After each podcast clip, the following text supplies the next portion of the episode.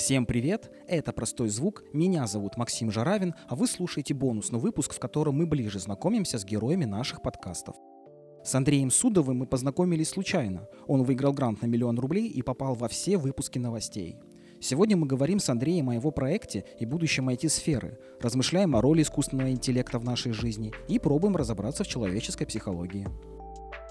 Ты выиграл миллион денег, насколько я помню. Грант Да, у тебя да. был. Что это вообще за история, как тебе это удалось? Было дело. Ну, конкурс «Студенческий стартап» проводится уже каждый год. И, как я понимаю, в прошлый раз, когда я подавался, он проводился впервые.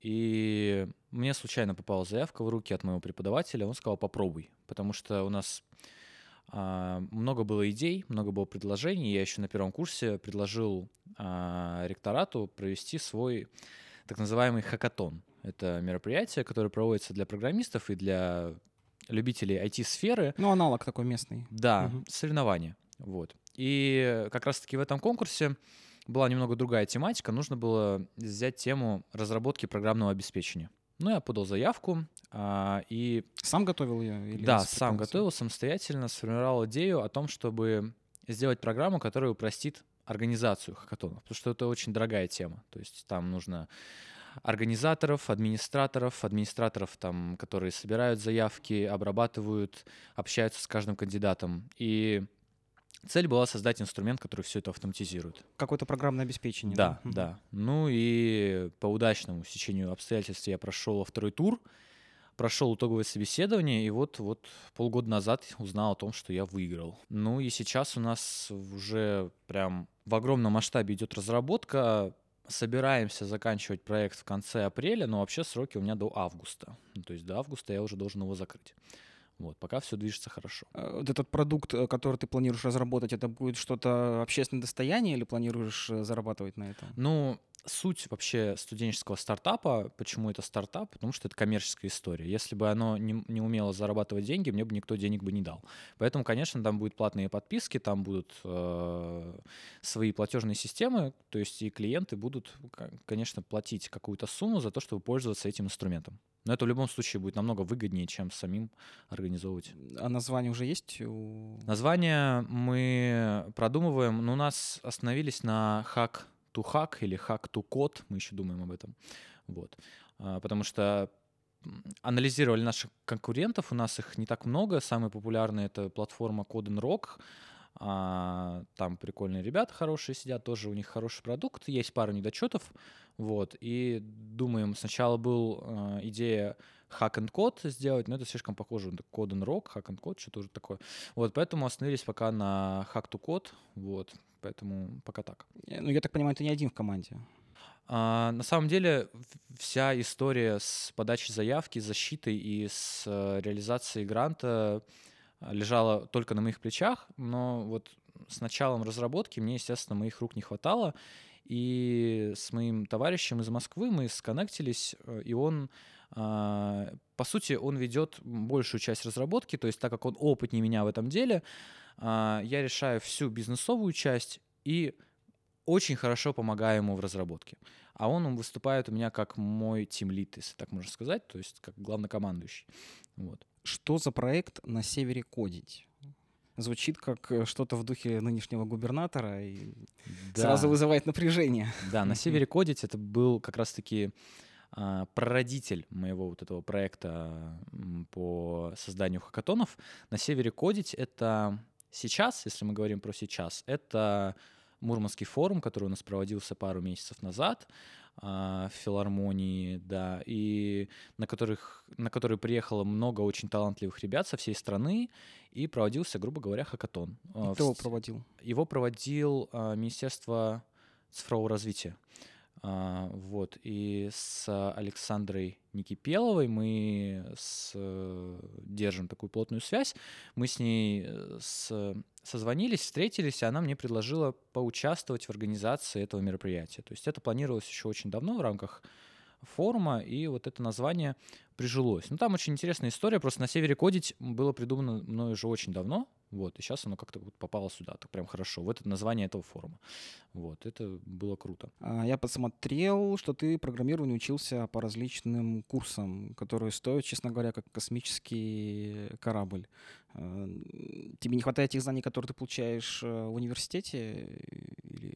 Ну, э, ну, если честно, конечно, знания, которые идут в, университете, в университете, тебя делают, э, ну, после университета ты немножко знаешь во всем. Это как э, такой экзамен по профориентации. То есть ты выходишь, и ты разбираешься во всем по чуть-чуть, но работать после этого, ну, проблематично. То есть надо, если ты прям хочешь э, уже после универа идти работать, то, наверное, надо пойти сначала в, в аспирантуру, магистратуру, а уже потом идти работать. естественно, мне этих знаний не хватало. Я еще в конце 11 класса начал вот углубля, углубляться в курсы, а, в различные, на русскоязычном не помогало, на тот момент их было очень мало, начал изучать английский, все смотрел на английском языке, сейчас очень много информации есть и на русском, Поэтому да, беспрерывно, постоянно продолжаю смотреть курсы и развиваться, потому что...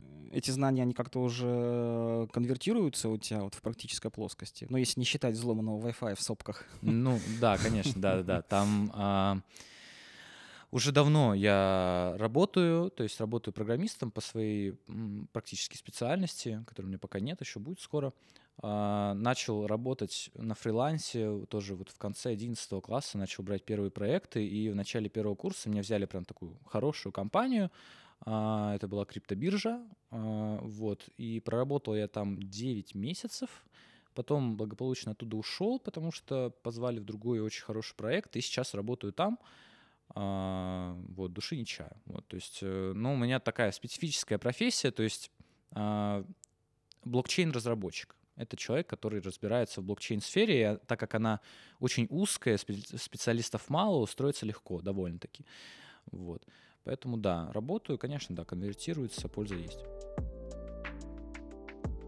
Ну, мы сегодня говорим про нейросети, э, и вот такое ощущение складывается, как будто бы все уже немножко от них э, подустали. Открываешь там статью на DTF, Midjourney опять что-нибудь офигенное нарисовал. Э, так это или нет? Или у меня какое-то ошибочное впечатление? Ну, насчет того, чтобы устали, мне кажется, те, кто знают, как это использовать, они сейчас в восторге диком, да, потому что они используют это в повседневных вещах, то есть э, не буду, наверное, это не будет такой э, тайны, что сейчас, наверное, по крайней мере, 10% умных, хитрых студентов уже пишут большинство своих домашек с помощью нейросетей. И это нормально, потому что такова жизнь. Вот мы так развиваемся, с этим не нужно бороться, это нужно как-то как какой-то симбиоз настраивать вместе с этим. Поэтому лично для меня это я не устаю. То есть ну, я... была же как раз, да, история про студента, который с помощью GPT, там, э, диплом, кажется, он часть диплома написал э, и благополучно эту дипломную работу защитил. Но не в этой истории, на самом деле, э, показалось, что профессора, которые сразу резко очень агрессивно да, отреагировали на это, они себя почувствовали, что их обдурили, что их обманули, что какие-то устои пошатнулись, где студент должен там страдать полгода над дипломом, да, ночами не спать, он как будто бы хакнул систему. Тебе так не кажется? Ну да, конечно же, часть из того, что это, наверное, с какой-то стороны неправильно, есть. Но... А с какой стороны неправильно? Ну, неправильно с той стороны, что не предупредив никого, вламываться в эту систему и, по сути, вот по сути, взламывать всю систему образования нашей страны, да, и говорить, ну, я просто нажал на кнопочку, да, там, конечно, он, он это человек, который писал дипломную работу, он шарит в нейросетях, он знал, какие писать запросы, он в этом разбирается, и, но просто так приходить и вываливать кучу, наверное, самой главной ошибкой было это об этом признаться, так, так прям на широкую аудиторию распространиться, ну, не знаю. А, с моей точки зрения, более правильным решением со стороны преподавателей было бы, конечно же, начать а, с огромной скоростью, в огромном темпе а, регулировать это таким образом, чтобы проверять студентов об их знании о предмете. Да? То есть он принес дипломную работу, и ты должен как преподаватель, как профессионал своего дела, должен проверить, а знает ли он то, что он писал, разбирается ли он. Ну, это на защите делается. Да. Ну вот, ну и, соответственно, в этом я особой проблемы сейчас не вижу прям такой глобальный. А что честнее, вот написать диплом с помощью нейросетей или отдать вот на аутсорс? У нас же куча контор, да, которые там, тебе за кучу денег делают диплом. Ну да, но, во-первых, конечно, делать аутсорс диплом это незаконно, у нас запрещено это законом, поэтому, конечно же, наверное, с точки зрения закона лучше сделать это с помощью нейросети. Но если отдавать это на аутсорс, конечно, ну это деньги, да, то есть это в любом случае это какие-то затраты, нежели просто с нейронной сетью это написать, это во-первых. Во-вторых, а, если сделают нехорошо то можно пролететь по антиплагиату, а нейросеть — это практически анти-антиплагиат, потому что там все делается очень красиво, очень правильно, особенно если правильно, грамотно вопрос, запросы писать. Вот. Ну и, конечно, если ты разбираешься в этом, то лучше начать, лучше начать с нейросети. Ты уже про запросы сказал, есть такое выражение, что в, в правильно заданном вопросе содержится 90% ответа. И, в общем-то, чтобы использовать нейросети за пределами каких-то там прикольчиков, да, тебе нужно ну, очень правильный, очень точный, иногда неоднократный э, вопрос э, составить. Э, может быть, нам всем тогда нужно учиться искусству составления этих запросов, потому что люди порой в Яндексе найти не могут, да, э, что-нибудь, потому что не понимают, как его спрашивать. Да, на самом деле многие, там, наверное, 99% пользователей поисковиков не знают, что даже в поисковиках Гугла и Яндекса есть свои так называемые промты э, и настройки поиска, которые могут их скорректировать правильно. Ну, насчет этого могу сказать только то, что у нас за последние три месяца появилось на HeadHunter более 400 вакансий людей, которые просто будут писать запросы в нейросеть. Хорошие, грамотные, которые будут их составлять, которые разбираются, как это работает изнутри. И, видимо, это очень прибыльно сейчас. Такая ну, горячая, это, горячая это общероссийская тема. практика или ты по Мурманску смотрел? Нет, я смотрел по России, конечно. По Мурманску, наверное, такого еще нету. Не знаю. Не изучал востребованность таких, специ- таких специалистов, которые запросы в нейросеть составляют? В Мурманске нет. В Мурманске, скорее всего, такого, мы до такого еще не дошли. В Мурманске у нас-то...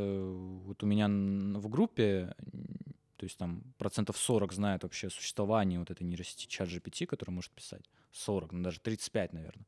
А остальные, когда мы там обсуждаем, они такие просто вот с такими глазами, это как это вы домашку сделали там за 5 секунд? Это как то Вот, поэтому нет, такого у нас еще не дошли мы до этого. Ты писал, что сам используешь э, в жизни нейросети. Расскажи о своем опыте. Ну, э, на самом деле сейчас 80% э, нейросетей которыми я пользуюсь, помогают мне учиться, да, то есть они, а, они делают легче мое существование в университете, да, потому что какие-то каркасы в университете очень много рутины до сих пор. Есть очень много рутинных задач, которые нужно решать, и это, ну, как бы неплохо, не хорошо, просто так есть. И нейросети, конечно, этот процесс упрощают, да, то есть я могу что-то сделать с помощью нейросети и сидеть дальше работать. Это первое. Второе, конечно же, еще один аспект, э, который я использую нейросети, помогают искать ошибки в коде. Это очень удобно, потому что ты э, сам, когда ты там сидишь, кодишь 6 часов, у тебя глаза замыливаются, и если там впихнуть все это в нейросеть, она как как Господь на тебя спустится и сразу скажет, где там не та скобочка, где там точка запятой. Вот, поэтому для этого использую. Ну, еще в своих проектах собираюсь использовать нейросети, например, в проекте для создания там интернет-магазинов было бы круто сделать нейросеть, которая будет проверять картинки товаров, категорий на предмет каких-то запрещенных веществ, например, пропаганды там 18+, э, и так далее. Вот, такие сервисы есть, то есть ты просто их, по сути, интегрируешь в свой сервис. Вот, поэтому да, ну как-то так пока использую. Про учебу свою, то есть это вот формат э, чат GPT, да, то есть да, текстовая да, история, да. которая тебе каким-то образом помогает. А ты рассказываешь преподавателям, что ты пользуешься этими? Нет, конечно, нет. Многие преподаватели, я боюсь, что испугаются этого, и я боюсь, что испорчу жизнь не только себе, но и там всей группе, поэтому как говорится, не буди лихо, пока тихо. Пока это работает, окей, можно тихонечко этим заниматься. Но опять же, это все очень это очень тонкая грань, когда ты делаешь что-то с помощью чат GPT, он тоже умеет ошибаться, и он, правда, ошибается очень часто. И если ты этого не увидишь, а потом это увидит преподаватель, будут вопросы, потому что почему ты сделал такой, такую красивую программу с такой глупой ошибкой, а очень часто чат GPT делает очень красивые программы, но с очень глупыми ошибками. Просто там где-то перестановка не тех скобочек, да, переменных, и все, и как бы код полетел. Возникнут вопросы. Это нужно очень так очень внимательно следить. Ну, как и диплом, э, который тебе написали левые люди, нужно проверить, прочитать, что там тебе написали. То есть ты считаешь, что люди не готовы еще вот к такому м, бытовому использованию? Ну, к бытовому, конечно, нет. Это у нас так как это скорее общий, да, если мы говорим про типы нейросетей, да, то есть есть слабый, общий и сильный. Сильная нейросеть, вот чат GPT — это пример общей нейросети, которая способна делать деятельность, а, способна симулировать деятельность человека на человеческом уровне. И на человеческом уровне мы все можем ошибаться. Если мы уже говорим, когда там настанет эра сильных нейросетей, которые могут симулировать деятельность человека круче, чем человек, тогда уже человеку можно будет пользоваться в этом бытовом режиме, потому что, по сути, когда мы пользуемся чем-то в бытовом режиме, мы не ожидаем никаких ошибок. Вот, поэтому да, пока, конечно, с этим нужно быть аккуратными. В 2019 году команда программистов, робототехников, искусствоведов и психологов представила проект AIDA. Это такой робот-художник, то есть это физически буквально робот, э, машина, который может рисовать с натуры благодаря камерам, которые у него в глаза э, встроены. И в этом, вроде, в этом примере вроде понятно, как работает камера, то есть она скани, ну, сканирует, там, да, так или иначе выделяет объект, э, описывает его там контуры, какие-то черты, и с помощью механической руки переносит это изображение там на бумагу или еще куда-то. Насколько это приближает робота к человеку? Вспоминается вот эта цитата, а робот может сотворить симфонию, да? А, вопрос чисто философский, насколько он может а, приблизить робота к человеку. Ну, если смотреть на мое личное мнение, то все равно, когда э, робот что-то рисует или робот что-то сочиняет, он это сочиняет с точки зрения алгоритма. У него все равно есть алгоритм, что ему нужно обучиться и нарисовать что-то. Если мы говорим про человека, то это тут влияет очень много факторов. Это общественная среда, это общество, вдохновение, а, его состояние в жизни, его психологическое, моральное здоровье, которое все воплощается в его произведении. Если это художник, да, и в его песнях, если это там какой-то писатель песен, допустим, а, композитор. Поэтому, конечно, здесь очень далеко а, роботу от человека, и сравнивать его с ним, ну, это как очень скользкий вопрос, потому что сейчас мы уже можем подходить к тому, что можно имитировать человеческие чувства в роботе, да, то есть задать там, например, параметры дофамина, серотонина, кортизола и варьировать их так, чтобы робот ощущал злость или грусть. Или... Даже эмоции уже научились да, повторять. Да, да, и это все может уже сказаться на том, что в зависимости от эмоций искусственного интеллекта он может выдавать разные картины. Ну вот есть, да, роботы, вот эти бой, э, Boston Dynamics, э, это, конечно, история там, ну, не про нейросети, да, в, э, в большей степени, скорее про технические возможности создать такое устройство, которое, ну, может существовать там в разной среде, я имею в виду погодной, архитектурной, еще какой-то. Но если, например, запихать в черепушку этого Uber-машины, да, которая может делать, что хочешь, носить, что хочешь и ходить, что хочешь, поместить туда там одну, две, три, пять нейросетей, которые заточены под, там, под речь, под поиск информации, под рисование. Э, как скоро мы получим условный мир Дикого Запада? Сериал такой есть, где роботами там все населено. Ну тут на самом деле очень просто, наверное, ответить на этот вопрос, потому что целую нейросеть целиком в робота запихнуть очень сложно, потому что это все равно большой, большая огромная база данных, да, которая постоянно наполняется. Скорее всего, это будет просто подключение какой-то сети этого робота да, к серверу, к облачному хранилищу, и получается, робот-то будет роботом, и даже, наверное, с искусственным интеллектом, но нам достаточно просто отключить его от сети, чтобы этот живой, по сути, робот превратился в мертвого робота, и его ничего не отличало от живого. Но если мы начнем уже, э, сможем компон, кон, кон, компоновать информацию в роботе так, чтобы э, вся вот эта модель искусственного интеллекта находилась прямо в нем и дополнялась и развивалась, то это, конечно, уже интересно, да, это уже можно обсуждать и историю о том, чтобы роботы ходили рядом с людьми, и там, например, роботы-поводыри, которые смогут помогать э, там старым больным людям, например, это уже история хотелось бы верить, что не за горами. Да? Ну, пока что выглядит как какая-то вот за гранью фантастики. Да, за гранью именно, фантастики. Именно из-за технических причин. Да, наверное, это скорее за гранью фантастики и очень-очень дорого. Потому что эти роботы и собачки э, Boston Dynamics стоят там очень много миллионов долларов. Поэтому пока это только за пределами. Пока что ограничимся роботами-пылесосами, э, которые так-то не все могут сканировать помещение, чтобы не, не врезаться в стул, в стол или еще что-нибудь. Да, кстати, в роботах-пылесосах используются простейшие нейросети, нейросети, ну, таких очень там, развитых, которые там от Xiaomi, последняя модель, там используются такие простенькие нейросети, которые могут определять предмет перед собой, преграду и объезжать ее, да. И более того, могут сохранять в своей памяти эту, эту, это препятствие и потом давать отчет, что там где-то что-то валяется, допустим. Вот. Поэтому, да, уже это используется практически. А нейросеть знает, что она нейросеть? Очень интересную статью читал тоже про чат GPT, как люди какие-то, вот которым у которого было очень много свободного времени, пытались а, нейросеть чат GPT согнать депрессию и задавали всякие провокационные вопросы. И, конечно, когда я показывал э, своим родным, которые далеки от, не, от вообще от программирования, их это ужасало, да, потому что в какой-то момент общение с чат GPT, чат GPT начинал извиняться и делать вид, как будто бы он чуть ли не плачет, и говорит, что он вроде бы хочет жить, но вроде бы и не хочет, и он не может понять, хочет он жить или нет, потому что у него нету а, алгоритма а, думать о себе, да, то есть у него нет алгоритма думать о себе, и после этого он начинал жаловаться, а почему, а, почему его сделали таким неспособным думать о себе, я же хочу, э, и он постоянно задавал сам себе вопрос, хочу ли я жить или не хочу, и что значит жить. Это, конечно, жутковато выглядело.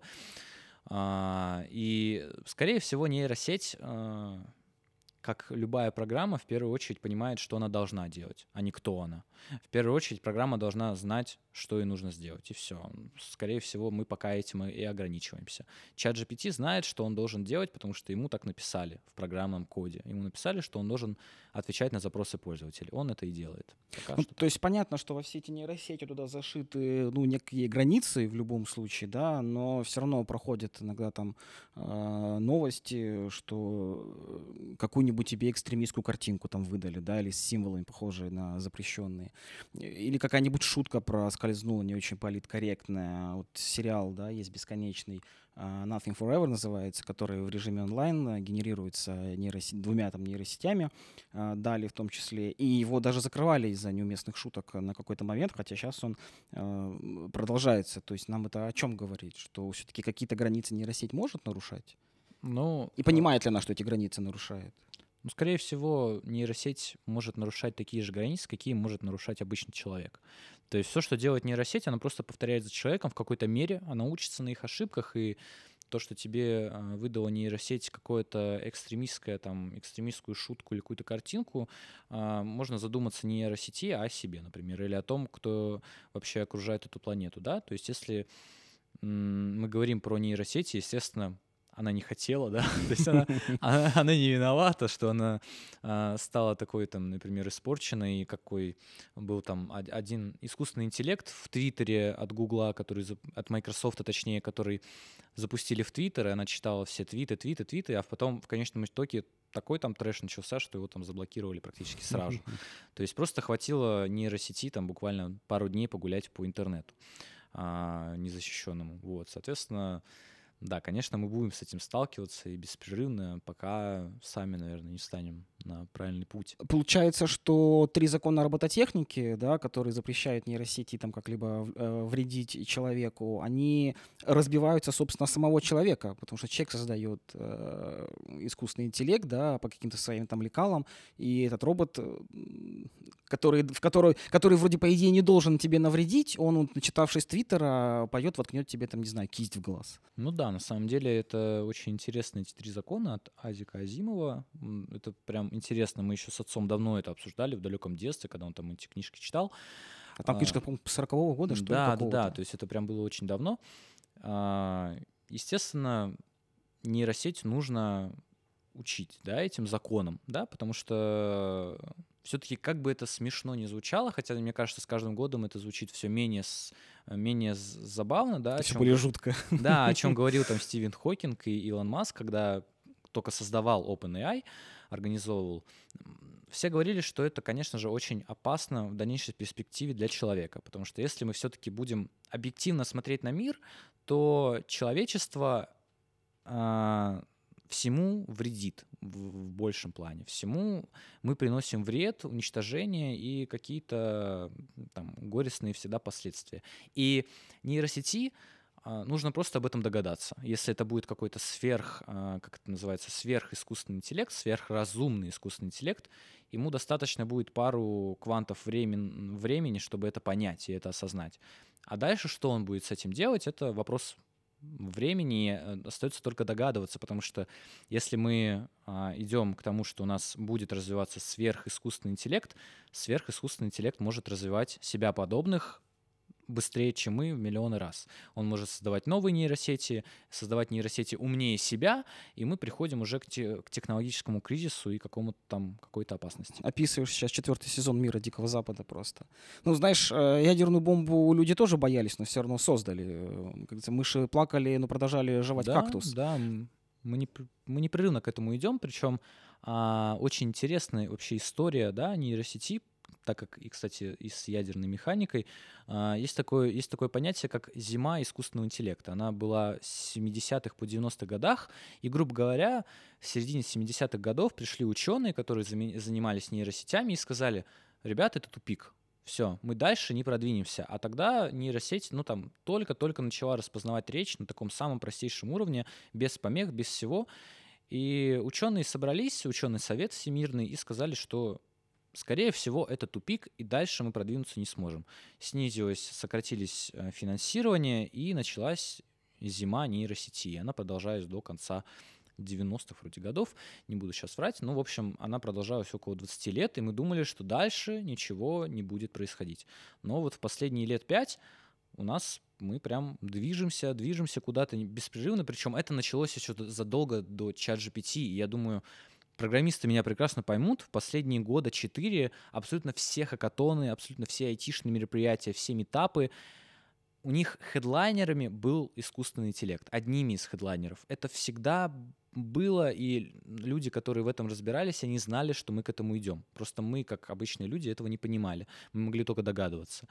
И самый простой пример, который у меня есть в голове, э, попасть на стажировку в Сбер год назад, допустим, полтора года назад, не по искусственному интеллекту было очень сложно. Ты должен был там аспирант на седьмом курсе, знать дофига всего, пройти кучу собеседований, а чтобы попасть на стажировку по искусственному интеллекту, достаточно было там знать один язык, одну библиотеку и чуть-чуть в этом хотя бы плавать, и ты уже мог попасть на стажировку. То есть это было прям востребовано, то есть прям м- все было на жутком диком хайпе. Ну, э, существует, мне кажется, два таких, говорится, два стула, да, на одном сидят программисты, которые э, уже там пять лет э, занимаются нейросетями, а на другом обычные пользователи, которым вот только-только, ну, я не знаю, когда Midjourney взлетела, ну, год назад, наверное, ну, да, да. да, начали им просто показывать вот эти вот картинки, красивые тексты смешные, или не очень. И люди все как бы всему этому удивились. Хотя, как ты тоже уже упомянул, мы с нейросетями-то живем давно. У нас есть, э, есть переводчики, есть голосовые помощники, есть э, чат-боты э, в банках умные и не очень умные. Это, это все нас давно уже окружает. Как мы вообще со всем этим живем и, и не думаем о том, что это нейросети? Мы не думали об этом, потому что, скорее всего, это решало а, в большинстве своем не мы думали, что так и должно быть. То есть, если мы открываем Яндекс Музыку и включаем там свою волну, нам попадаются песни, которые нам нравятся. И мы думали, что так и должно быть. Или, например, когда мы пишем в Сбере, в чат-боте какую-то проблему, он нам выдает информацию об этой проблеме. И мы думаем, что так и должно быть. Мы просто, ну, обычное дело, да, послушать музыку, и он там а, выдает то, что нам хочется.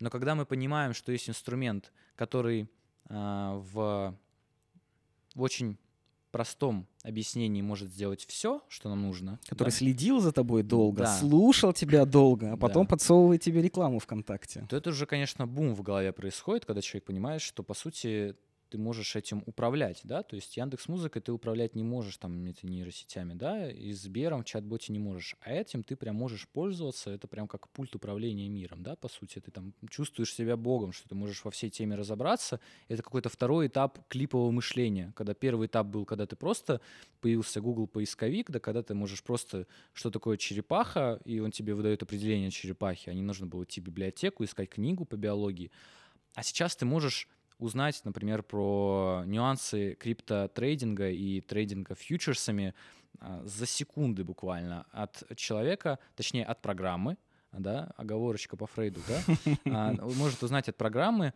на уровне профессионала, а не от какого-то любителя, да, друга, который тебе может рассказать с ошибками. Это, конечно. А сейчас реально пик или, или мы еще, еще, еще, еще не пик, еще на волне, еще поднимаемся? Мне кажется, до пика мы еще не дошли. Наверное, еще месяц, полтора-два, это тогда, когда мы прям дойдем до пика популярности. Ну, примерно как это было с NFT-культурой. То есть сначала было тихое зарождение, когда все только понимали, что это происходит. Потом мы начали подниматься, и все самые умные люди заработали на этом огромную кучу денег. Мы дошли до пика, когда этим начали заниматься абсолютно все, и ликвидность начала снижаться. Ну и потом мы уже начали падать, когда уже заработать что-то очень сложно. И мы сейчас находимся как раз-таки на подъеме, мне кажется. Как раз-таки на том моменте, когда все умные люди могут э, на этом, этим воспользоваться, пока это не начали регулировать, пока это не начали вводить прям в общий, в общий мир пользования. Вот. Поэтому да, да, мы сейчас на подъеме. А, пока что нейросети и разные вариации искусственного интеллекта выглядят ну, инструментом, схожим, там, я не знаю, с фотоаппаратом или принтером или фотошопом. К ним так и стоит относиться или это что-то большее? Мне кажется, вскоре нейросеть как раз-таки и займет место в нашей жизни наравне с, фотоаппарат, с фотоаппаратами и принтерами. Потому что это неизбежный процесс, потому что мы, мы понимаем, что это может приносить э, большую пользу человечеству, а если это приносит большую пользу, значит, человечество будет готово платить за это деньги. И, соответственно, другие компании, гиганты, и мы это уже видим, тоже будут заинтересованы в том, чтобы создавать свои нейронные сети, свои модели, их развивать и продвигать в массы, чтобы потом в Яндекс Алисе уже это появилось, да, и везде, везде, везде, везде. Поэтому это неизбежно, мне кажется, неизбежно нас ждет а, присоединение, симбиоз нас и вот этого вот общего искусственного интеллекта. Ты э, упомянул про регулирование. А ты считаешь, эта сфера должна быть регулируемой? Есть сферы, которые рано или поздно все равно будут регулироваться. Это... фотоаппараты никто не регулирует. Да, это не, но это все равно неизбежный процесс. Один из них как раз-таки это генерация фотографий и каких-то картинок.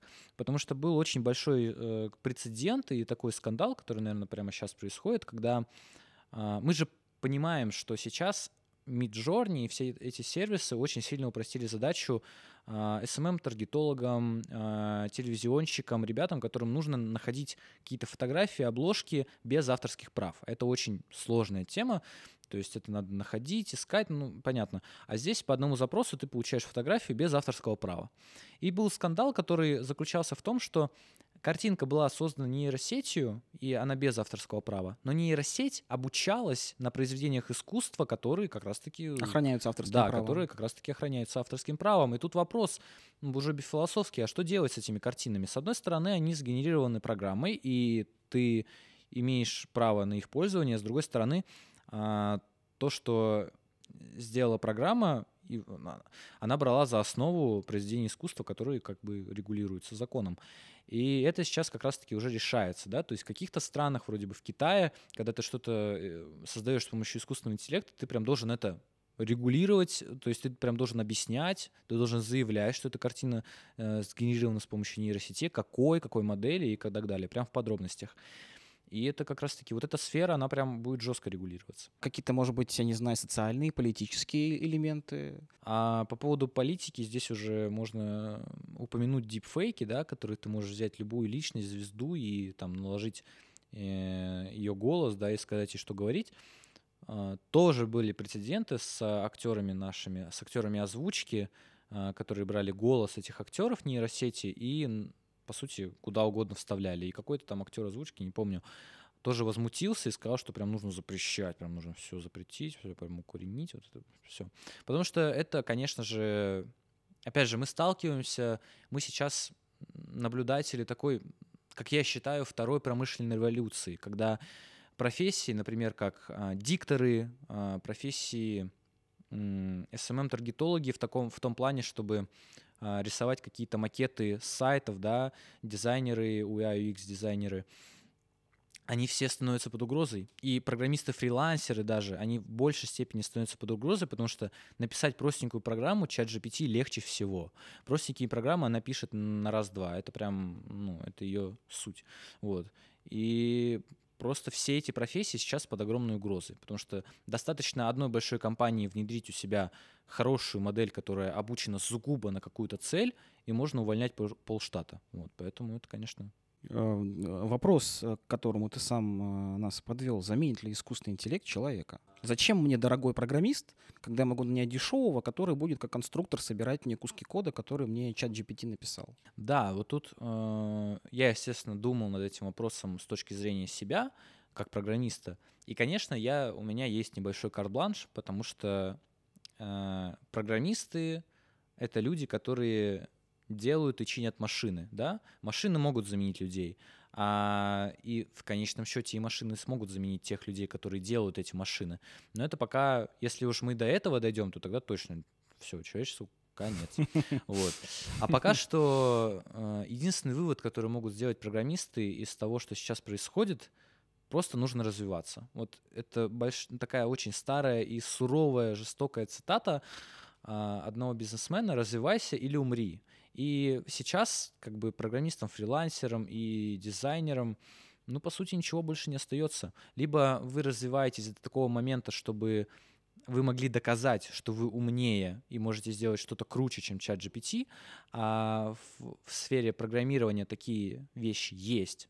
Да, это есть аспекты безопасности, аспекты именно а, таких, когда тебе нужно собрать огромнейший проект и использовать какие-то там очень тонкие паттерны проектирования, что-то менять, все равно чат GPT до этого еще не дошел. Нейросети до этого еще не дошли, до этого еще далеко.